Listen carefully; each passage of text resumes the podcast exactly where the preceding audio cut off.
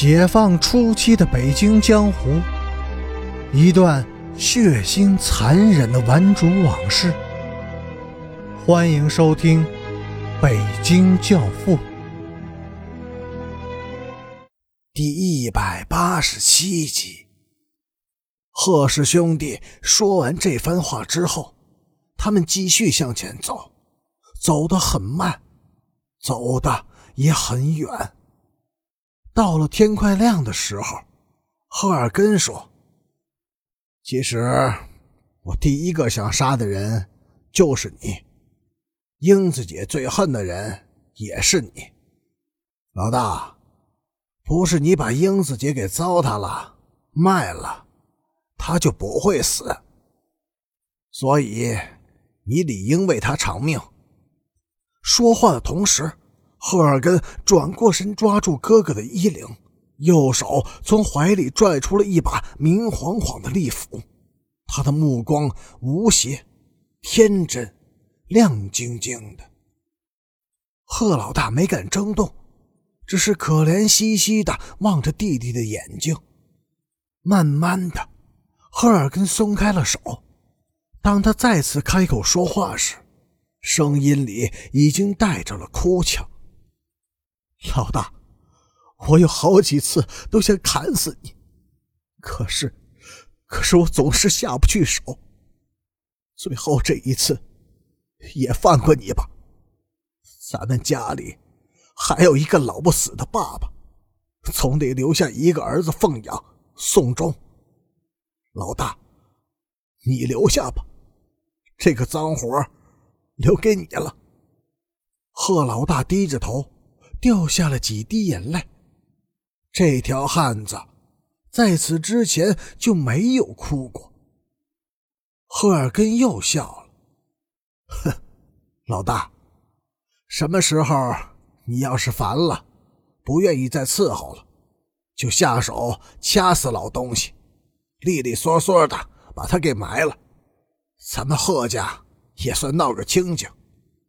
老东西不是个好种。”亲累的我们兄弟也不得善终。另外，他也对英子姐没安什么好心，总是动手动脚。天亮以后，赫尔根没有和任何人招呼，自己一个人悄悄的走了。他把自己的衣服整整齐齐的包成了一个小包，留在了祝金平家。小包里面只有几件换洗的内衣裤。人们惊讶地发现，这些衣服清一色的都是红颜色的，而赫尔根随身只带走了两把利斧。那天上午，赫尔根曾回过一趟自己的家，他什么话也没说，只是短暂的在父亲的病床前站了一会儿。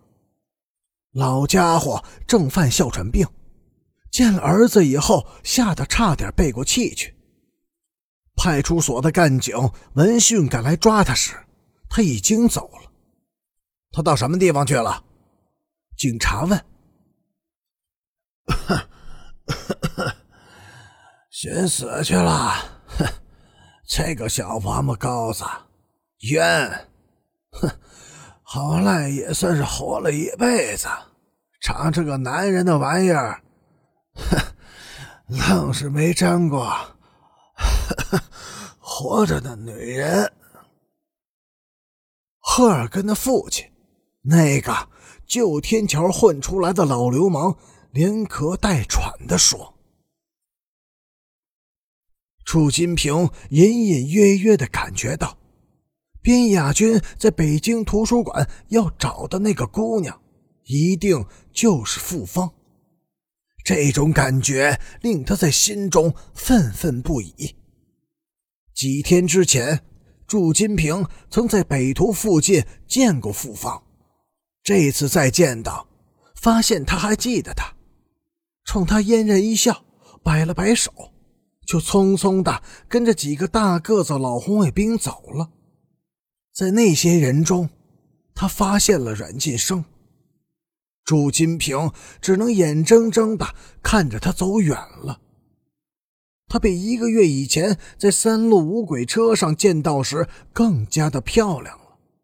她身披一件合体的绿色军用大衣，衬得那张脸更加的白皙妩媚，还平添了几分帅气。妈的，几辈子也能见到这么够味的女人。祝金平暗暗的想着。晚上，他在梦中又见到了她，他娇羞的笑着，平平停停的向他走来，他却傻愣痴呆的望着他，大张着嘴，嗓子眼里干的冒火，只能拼命的吞咽口水。他走到他的面前，柳眉一扬，突然狠狠的转身就走。他急忙追上去，脚却迈不动。他急了，不顾一切的扑上去，抓住女人的大衣，大衣突然滑落了。呀，他光着身子呢！醒过来以后，他发现自己的当下冰凉精湿，可眼前却仍是一片白光，而在黑乎乎的屋顶上。